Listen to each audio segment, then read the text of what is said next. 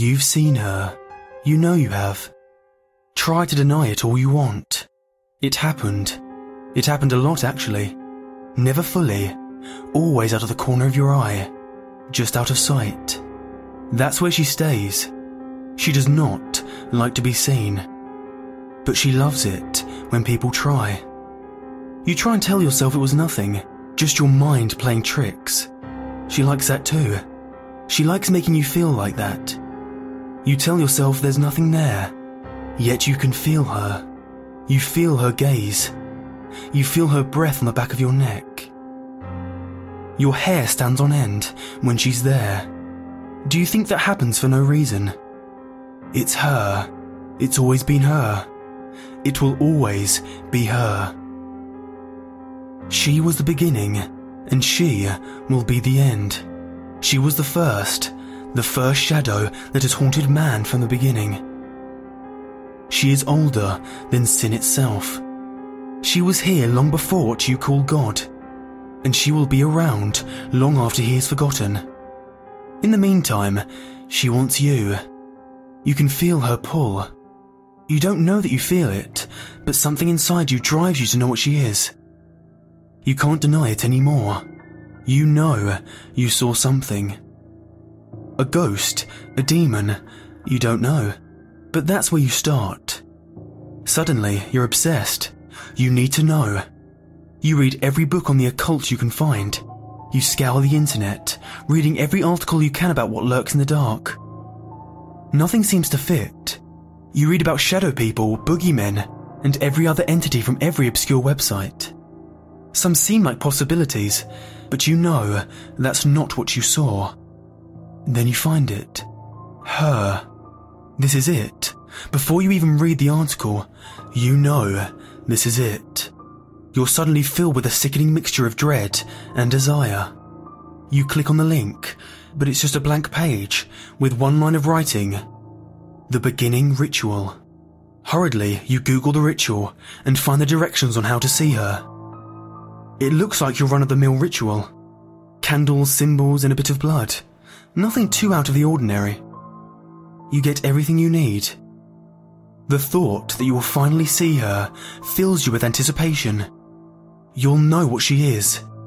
You'll know you're not crazy. You go to start the ritual, but you suddenly get the feeling that something isn't right. You feel that you're in danger. But you shrug it off. After all, you're trying to see the thing that lurks in the dark. Of course you're nervous. So you proceed.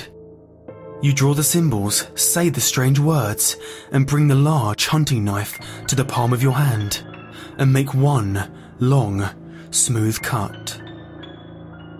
The second your blood hits the floor, you feel it. The concussion, the absolute horrendous pain. You feel as though your body is being ripped to shreds and burned all at once. You try to scream, but it's useless. You've lost all control of your body. All you can do is sit there and feel the searing, blinding pain. It doesn't stop. As the days, weeks, months go on, it doesn't stop. You feel every second of it. You can't sleep. You won't pass out. There is no reprieve. You feel your mind slip away from you. Your once rational thoughts turn into demented desires to make someone else feel as you do. You need to show them how it feels. You need to show them how she makes you feel. You know she's there, even though you can't see, you know it. Then you hear her, the sweet, beautiful voice. You hear the words. They're unrecognizable, but somehow you understand. You found me. I knew you would. You'll be one of mine. Would you like that? She coos to you. Eagerly, you agree. Suddenly, you realize you can move again, but it feels weird. As though your body has changed shape and bends in different positions. Find me more. We need to be many. Seek out those who used to be like you. Those who want to believe in monsters. You feel her touch your face. She feels as though she could rip the skin off. You can feel the long gashes where she touched you. You can feel the blood seeping out. But you like it. Suddenly, the pain she causes feels like when your mother used to hug you. You smile, but your mouth opens wider than it used to. You find this funny. You laugh. Your voice is much deeper than it was before, and the sound makes you laugh even more. You feel her close again. Go, find me more. Send them on the path. You know how. I've showed you. You feel everything slip away. When you awake, you're in a strange yet familiar space. You feel someone around you, so you hide. You scuttle sideways across the floor and take refuge in the shadows. You don't want them to see you. You only move when they turn away from you. You know what this looks like to them. They can only see you out of the corner of their eyes.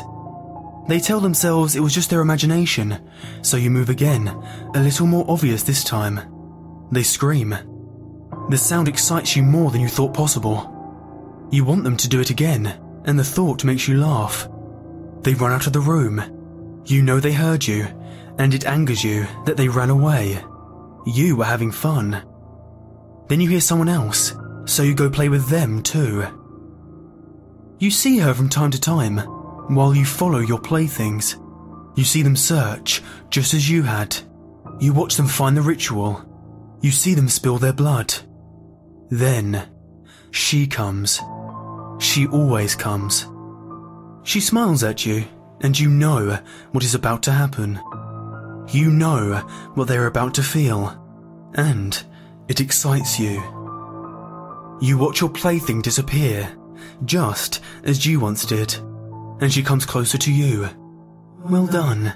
Keep going, she says as she touches your chest, leaving deep, blood soaked ridges. You look down and smile. This will help you with the next one. You watch her disappear too. This makes you sad. Then a thought occurs to you. If you send her more playthings, you will see her.